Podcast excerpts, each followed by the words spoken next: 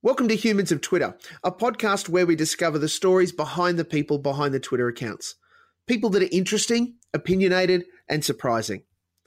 I'm your host, Steve Molk, and today I'm speaking with someone who describes themselves as hosts SBS's The Feed, Triple J's That Movie Guy, download this show on ABC Radio National slash News 24, SBS Movies, author of That Movie Book, and The Planet According to Movies.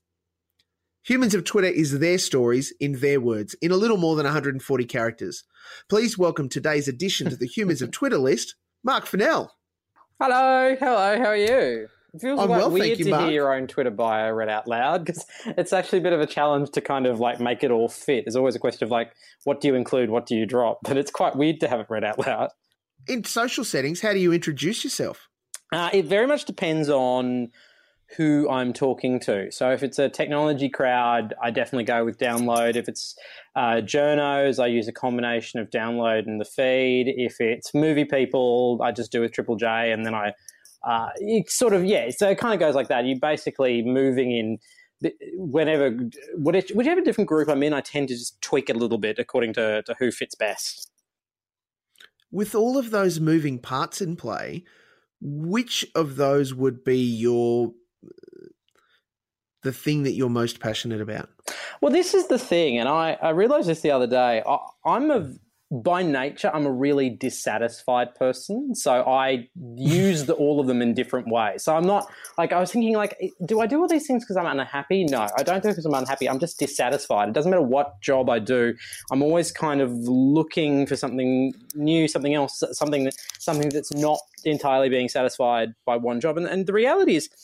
I've had at least two jobs since I was 19. Like ever since I think when the movie show, when the movie show, which was my first job on TV back in 2004, uh, when that got axed, I think I was 20, and I remember thinking to myself, right, you've had your first TV show axed before you turn 21. You should absolutely maintain multiple streams of income uh, if you want to survive, and it's always been like that. So uh, it's for me, I for me, it's quite normal. It's Mm. always been the way for me to have multiple jobs. And I actually look at people that have one job and I just think, you people are weird.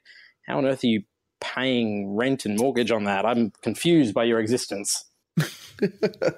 Has that brought you undone ever having all of these multiple things where they're competing for just one mark? Yes. yes. I, I will say that. Um, I have, I think, four jobs is a is a cap for me. Anything more than that is is too much. The last year, uh, the combination of doing the feed and download and Triple J, and also writing a book, that was the limit. That uh, that was definitely the two, two more than I could possibly ha- handle. And of course, the other thing is that we had a, a, a child this year, so I've got a lovely one year old that runs around the house as well. Of course, you can't really Mm. multitask with a one year old, I've discovered. So um, I'd say the amount of work I did in 2014, 2015 is the limit. and, um, and I will not be taking any more jobs for the next year. How would you describe your experience of family? Um, oh, it's interesting. I, I look. I love my my son. He's the best thing in the world. He's so much fun, and there is a defined thing that happens when they turn one, where they stop being like an adorable slug, uh, and they start being a real life human being that has personality um, Mm. traits, and, and it's and it's such an amazing thing to watch. Um, but the first year, just it it's so fucking hard. It's so fucking tiring. And you know, my wife's a, a, a breakfast radio producer at the ABC, and I do all my different jobs. And we're used to having this modicum of control over your life. And one of the things I first discovered when we had Max was that child doesn't give a shit if you've got stuff to do. Your child doesn't give a shit if you've Mm. got to finish work. They don't care. They exist in their own time, and and you just have to meld to that. And the lack of control, the lack of power you have in that first year is bracing. It's incredibly bracing. Um, and I did learn some really interesting things from it. I did learn that um, multitasking is not always a good thing to do. Um, Sometimes when my son's kind of running around the house, and I, you know, instinctively I try and do two things at once, and then I was just like, that doesn't work because you turn away your head and he's, you know, his head's stuck in a bin and he's trying to eat yesterday's dinner.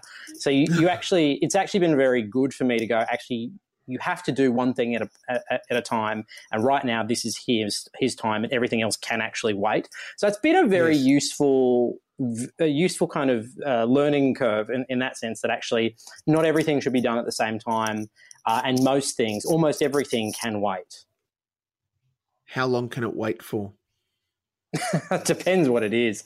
You do. I'm I'm a list taker. I keep so many lists, and I and my favorite thing in the world is is to is uh, it's that it's like a drug clicking things off a list it's like mm. that is done and the list is never done because you're always adding to the list but i like to have things ordered and i'm i'm a deeply forgetful person i forget if you don't tell me something i will forget it so i have to write everything down and if i don't um, my life falls to, to shit i had a month yes. this year where uh, I had a month this year where I, I, didn't have a list, and that was the disaster month where things got missed and everything got forgotten, and it was a nightmare.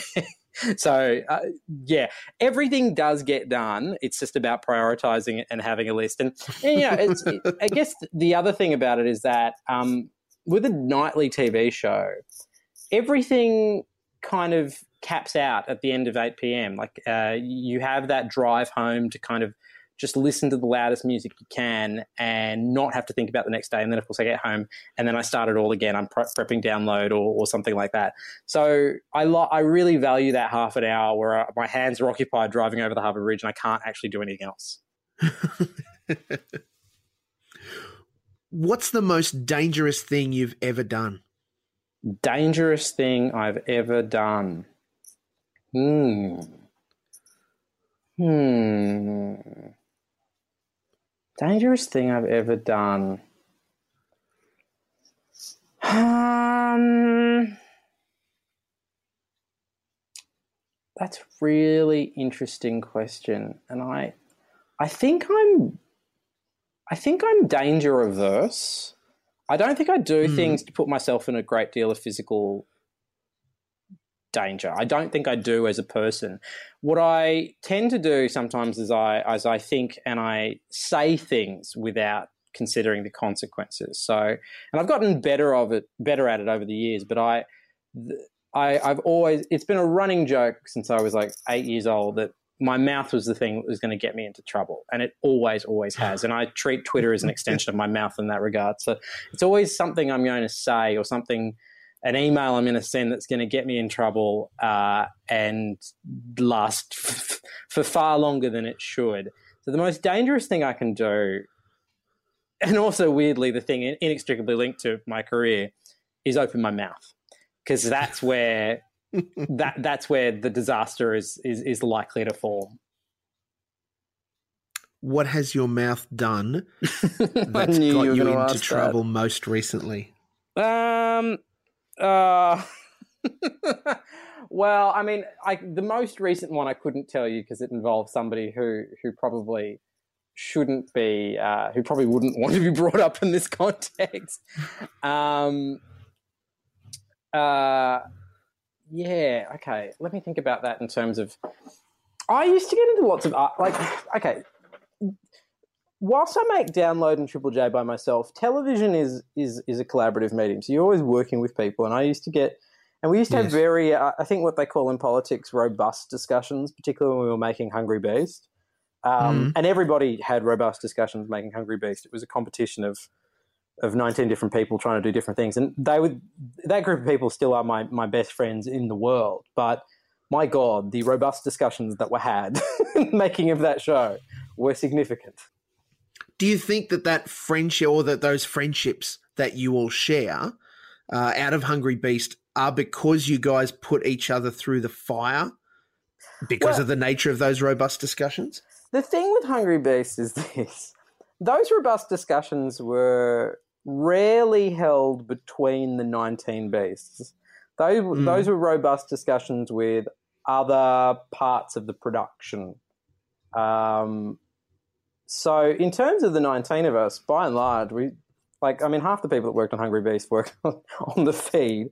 The other half work on the checkout. You know, we're all we're all still the, the overlap of our lives is significant. So the um, remaining half are doing amazing yeah. things overseas, though, aren't they? Yeah, well, then there's Patrick Clair, who's like clearly the breakout superstar of the show, doing the opening titles to True Detective and Daredevil and every other show that's, you know, you know, out there winning Emmys and being the subject of a bidding war between J.J. Abrams and Ubisoft. Yeah, hmm. Patrick mm. Patrick never got into an argument with anybody, and I think it's I think it's clearly paid off for him. Um, yeah, uh, no, I, I, yeah, look, I I think um, I, I the, my mouth is what is what basically keeps me in a job. It's also the thing that is most likely to get me into trouble. What one thing would you change about your life today? Um, oh, that's a really good question. What's one thing I'd change about my life today? I, I think I'd do slightly less. I think um, uh, I'm I'm looking forward. You know what? The best piece of advice that was ever given to me um, was uh, the best opportunity is the one that's right in front of you. And that's a that's a that's an Andrew Denton classic right there. He was always good for a mm. pearl of wisdom. And one of the things that I'm very guilty of in by way of being such a like a dissatisfied human being is I'm always like looking for a new thing and looking for a, a new project. And it's so telling that um, I handed in, I think, the the last bits of the manuscript because uh, for for the new book that's coming out in a month. Um, there's always like little you you put in most of it, and then there's always like little bits and pieces that need to be dealt with, like right up until the end. And I put in that last little piece the other day, and in instantly, and I mean like within 30 seconds of hitting send on the email, I started thinking of, oh, that'd be a good TV show to build. Is that a better web? Maybe that's a better web thing. Maybe that'll work well online. I wonder if wonder if you can get one of the streaming players to buy into that. I wonder if that, you know, and instantly my brain starts creating new things that might work out of, you know, discussions I'd had a week and a half ago. And I just thought to myself, no, you actually have an awesome opportunity right now um, where you have two and a half hours of live TV a week where you can build that thing there put your energy into that or put your energy mm-hmm. into the radio show put your energy into into, into something and, and build it there rather than trying to build some other extraneous thing which is you know my natural instinct and, and so one of the things i'm actually very keen to do for the next year is to use the feed as a as a playground for ideas you know and, and you know, yeah. one of the things that happens with a, a nightly TV show is you, you, start as you start getting like minute by minute ratings and, and, things like that. And you know, we're a small show on a small network, but we, but we, you know, you gradually start to find things that you think work, and then you start to have a format, and then it starts to stay. And one of the things I really want to take the rest of the year and early next year to do is to try out formats for storytelling that you wouldn't expect to find at 7.30 on, on, on a TV channel. And so really trying to be you know break the mold of what we've done. And i think when the show first started we were very good about trying to find different um, forms of visual language to tell stories. And what i've actually decided for the rest of the year i'm doing is just thinking about new ways of getting across factual information or conversations with people on tv and using the show this fantastic gift of airtime um, mm. to, to try and find new ways of using it. And and so uh, less extraneous projects, taking the best opportunity, t- taking advantage of the best opportunity, which is the one you have right now. How do you control that creative beast? Is it just I have to output it, I have to output it, or is there a way that you tame it so that you manage to sleep? Um, I sleep okay, but I tend not to sleep until very, very late. Um, mm. And and I do it, it the way I, I for for me in terms of like being creative, I need um I need that dead space in the day where um, my son goes to bed, my wife goes to bed, um, and I it's me and my laptop or me and a notepad. I need that space. You know, normally I use it to to edit TV or because I, I, cut what a lot of people don't realize is I cut a lot of the the interviews that I do for the TV show. I actually edit them myself, not not all of them, but um, I use that time for that, or I use that time to write the book, or I use that time to um, to watch things, to consume things, to kind of feel like you, are consuming things rather than just constantly in that process of consume, synthesize, consume, synthesize. To just take a bit of time to just you know absorb something. I need that time. That's the time where I'm mm most creative when everyone else has gone to sleep. So we're talking about between uh, eleven thirty and three in the morning. That's my time. That's where that's where I everything anything good I've ever done, generally speaking, has probably been devised in those hours. Um, so, and, and, that's the time where I use that side of my personality. Every other time of day is a little bit more functional. Uh, I think it's it's less creative and it's more um, sort of managerial, I guess. I did. I did I really answer your question? I'm actually not sure that I did. So it was about how how how do I um, control that beast? Yeah, I, yeah. I, just keeping trying things out. No, actually, no. Actually, I actually did. I did answer your question. I'm talking myself into a circle. Ignore me. Given that your wife is a breakfast radio producer and you're talking about going to bed at 3 a.m., you guys must just about high five each other and share a single bed. we did joke that um, for a while. It's actually not as bad as it sounds. So she does at the moment because she's largely on maternity leave. Uh, she does only early shifts like two or three days a week, and the other days she's um, staying at home looking after uh, after after Max. And uh, and you've also got to remember that I work mostly nights and in, in the back half of the day. So there's there's mornings and there's stuff like that, and there's weekends, and uh, she's not necessarily working every day at the moment. Uh, and then when she was working full time on the show, she wasn't always doing the early shift. Sometimes she was doing the, the late shift, prepping the next day. So it's it, it's a little it, like it sounds completely like we live in two different time zones, and indeed. A lot of the time, it feels that way, but actually, if you were to lay it out on a calendar, it's it's not quite that terrible. What do you think your legacy will be? um, just the most amount of person, uh, just the person most likely to say three and a half stars on radio or television. Uh, I'd like to have that as my legacy, mostly. Um, I, I, I don't know. You know, it's I'm 30. I'm really young in the grand scheme of like the average age of a of a of a television personality in Australia. And I've, you know, that's not to be false modest about it. I've done quite a fair bit. Mm. My first job was when I was 18, 19. So I've done quite a fair bit in that, that intervening 11 and 12 years. But um, I don't, I, t- I choose to believe that the best thing that I'm ever going to do in my life, I haven't done yet.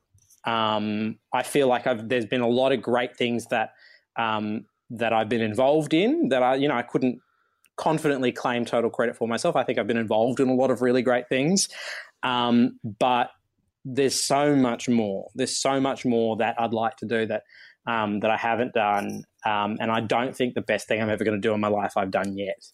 Um, so, uh, in terms of my legacy, I you know. I, there's a couple of key things. Like I'd like to have been responsible for taking um, popular culture, uh, cult, techno, conversations around culture uh, that you know when I started at Triple J, it was a very highfalutin conversation, and uh, I, I wanted to take cultural theory and put it onto into in a really um, I wanted to make it accessible for 15 year old Wayne from Wagga. And the first thing I did mm. at Triple J was a series called um, Film Ed 101, which is a terrible title, but it was mm-hmm. like amazingly weird slices of film history, film culture, film theory put into these two minute packages with lots of sound and music and bells and whistles. And, you know, nobody was doing that at that time. Um, now, of course, the world of cultural theory and um, film criticism and television criticism has, uh, uh, through absolutely no impact on my part, exploded in the last 10 years through the internet. You know, there's now long form writing and YouTube channels and everything just dedicated to talking about film and television and, and, and those things. So that actually wasn't there at the beginning. And I, I'm not I'm not in any way claiming credit for any of that whatsoever, but I, I do think that I did a pretty decent job of putting that conversation in um, on national radio on Triple J, but it's just realistically, I don't necessarily think that will be anything I'm remembered for. I, I, I don't know. Like I, I, in terms of specific legacy, I just don't think I've done the thing that I'd like to think that the thing that I'm going to be remembered for, if indeed remembered at all, hasn't happened yet. What prompted the change in hairstyle management? oh, that's so funny. Um, I had the same haircut for ten years. I just I'd had the same haircut for ten years, and I think the difference between somebody like me having the same haircut in ten years and somebody else is that mine was extremely well documented. There are pictures of me as an eighteen year old on TV with that haircut, and I just was bored of it. I was. It's also very was- curly. Yeah, it's very well. Yeah, it's very very curly, and and it kind of changed in size and and a bunch of things. I just I just got really bored of it, and I and it's funny as a as a kid and a teenager, I'd actually always wanted like straight hair, like you know all the other white kids at school, and I had this curly Mm. hair, and I don't know, maybe maybe hair product technology has improved. Like, and and people think I do like heaps of stuff with it. It's like there's a tiny like a 50 cent coin worth of like hair product i rub it through and i comb it. And that and like that's all i do. Like there's nothing there's not like it's not like i've done something special to it. That's just what ha- like i i put a comb through it. It's not groundbreaking. Um but um yeah it's it's been interesting though. Like i the moment i changed my haircut there was this whole new like kind of career that launched with the feed and and download and all these things suddenly changing. So i'm not going to say the haircut was a key part of it, but it is interesting that there was like a sudden defined life shift with a haircut. It's like the reverse of what happened with Keri Russell on Felicity. It's just a very weird thing that happened. What what other fond memories do you have of uh, little Mark at school compared to all of the other white kids? Mark was a precocious cunt of a child. he really was. He really, and you know what? Nothing has changed. I was, I was. My mum, my mum spends a lot of time looking after Max at the moment, and she brought over some. Uh, she had some family photos a couple of months ago, and I looked at this kid, uh, who was me at the age of like ten, with you know had his school photo and had the most shit-eating grin on his face, and I looked at him and went, "Oh." You're an asshole. I remember now. You're such a bitchy asshole. And I, t- I was always, I was always like a talker.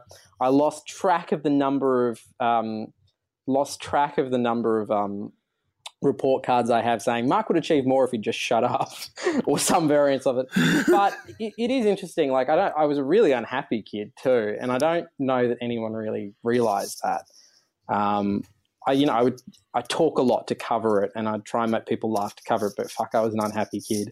I hated school. I hated the other kids. I hated who I was. You know, I was like a talkative, chubby kid. You know what I mean? Like talkative, chubby mm-hmm. kids always are covering for something that you know, some hurt, some some sense of rejection, something. They just like I've never met one that once you get them talking, don't eventually realize, don't eventually reveal that that, that is a part of how they ended up where they were. It's because they're, you know, and I was such an unhappy kid. I, I went to this, I went to a bunch of different schools, and I um, one of the schools was this obnoxious, um, completely overpriced private school that my parents sent me to because they thought they thought they were doing the right thing. You spend a lot of money, money that you can't afford to send your kid to a private school and they're going to come back with a good education. All I came back with was an Mm. inferiority complex. You know, it was one of those horrible private schools that value only sport. If you don't fit into that mold, you're a piece of fucking shit. And actually, the, when I did eventually leave that school, like within months, they had this huge sex scandal um, and and bullying scandal, and and it was after I'd left, but it was my year, and I looked at it and went, "Of fucking course you did." Of course, Yeah. you had this giant scandal because you were a den of shit. Uh, in case anyone's curious, that school was Trinity Grammar in Sydney. It's the worst fucking place on earth. Um, um, I can say that now because my mum was a teacher there and she just left. And, and mum has a very different opinion of it than I do. But um, Mm. I just hated that place with the passion of a thousand angry suns. Um, I did. It's weirdly they actually asked me to back to. I didn't graduate from that school, so I left at the end of year nine. I went to another school that was actually really awesome. Um, but a couple of months ago, a couple of years ago, Trinity sent me an email saying, "Would you like to come and talk to students?" And I, I don't think I've ever said no harder and faster in my life. like no, and also fuck you for the years I spent in your awful environment. But um, no, I was a really unhappy kid. Um, I don't. Yeah, I don't have. I don't have like. I have really fond memories of like popular culture from being a kid. Like I loved growing up watching Mm. Star Trek, and I loved going to see Batman movies by myself, and and and all that kind of stuff, uh, and and and just you know playing Microsoft Encarta ninety five games and stuff like that. I have like incredibly fond memories of that, but that's it. Like most of my childhood is just, I really hated it. What facilitated the change between unhappy kid and happy adult? I found two things. I found um, the, the, the end of high school was great.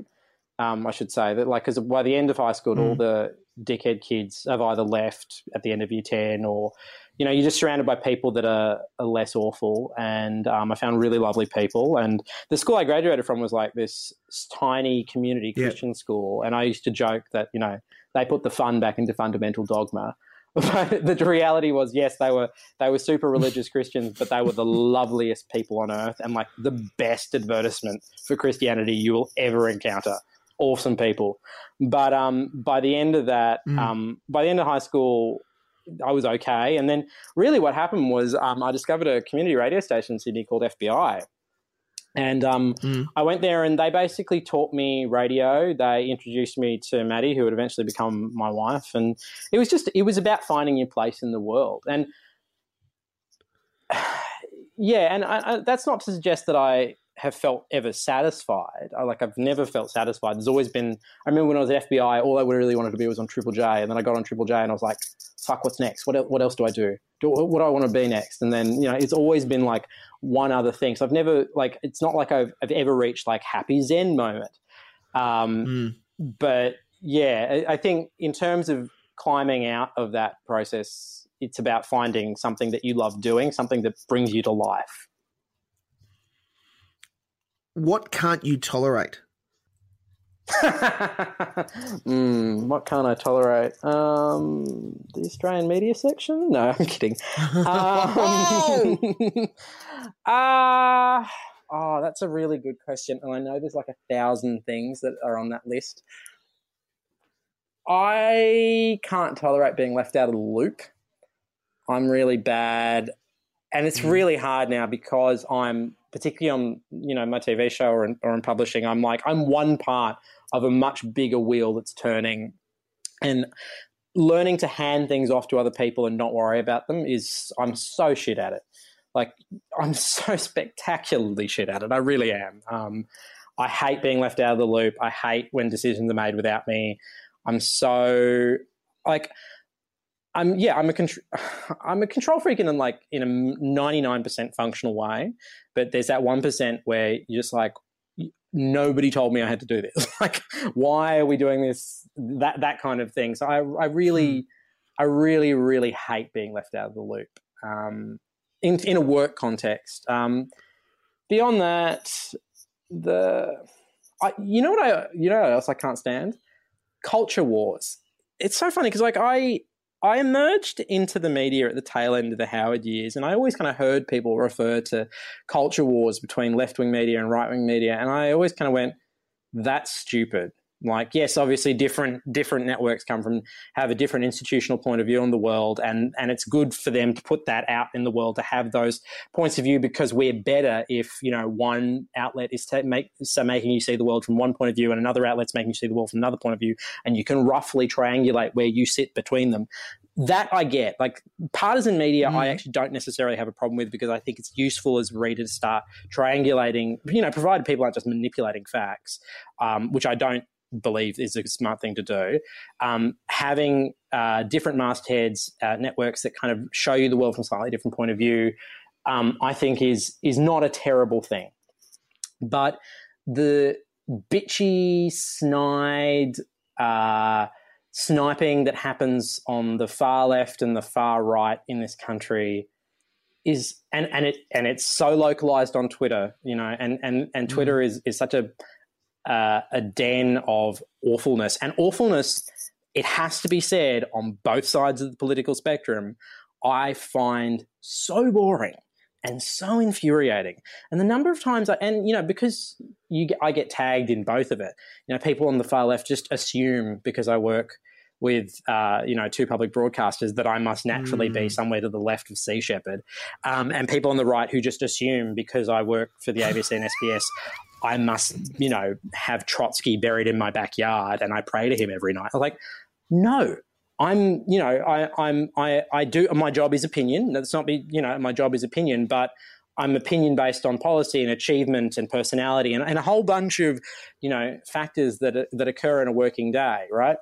and the sort of the entrenched well you're from this side of politics i find so boring and i just there are certain particular um, parts of the media that just just live for this shit. They absolutely live for just mm. to rubbish one side or the other, whether it's News Corp or the ABC. And I just I look at them and just go, "You are so astonishingly, staggeringly fucking boring," and I have zero time for it. What are you going to achieve in the next twelve months? Hopefully, I'm going to have a best-selling book. Let's go with that. um, no, well, I mean, th- I, I, joke, but uh, that is uh, that is something that I'm focused on. You know, you spend a year writing a book in the middle of the night and and uh, researching it and watching films and writing it, and you want to make sure the jokes are good. And and, and you know, I write I write essentially film comedy books. Um, that's what my books mm. are. They're they're funny. They're designed to be uh, funny and interesting. That's their their role.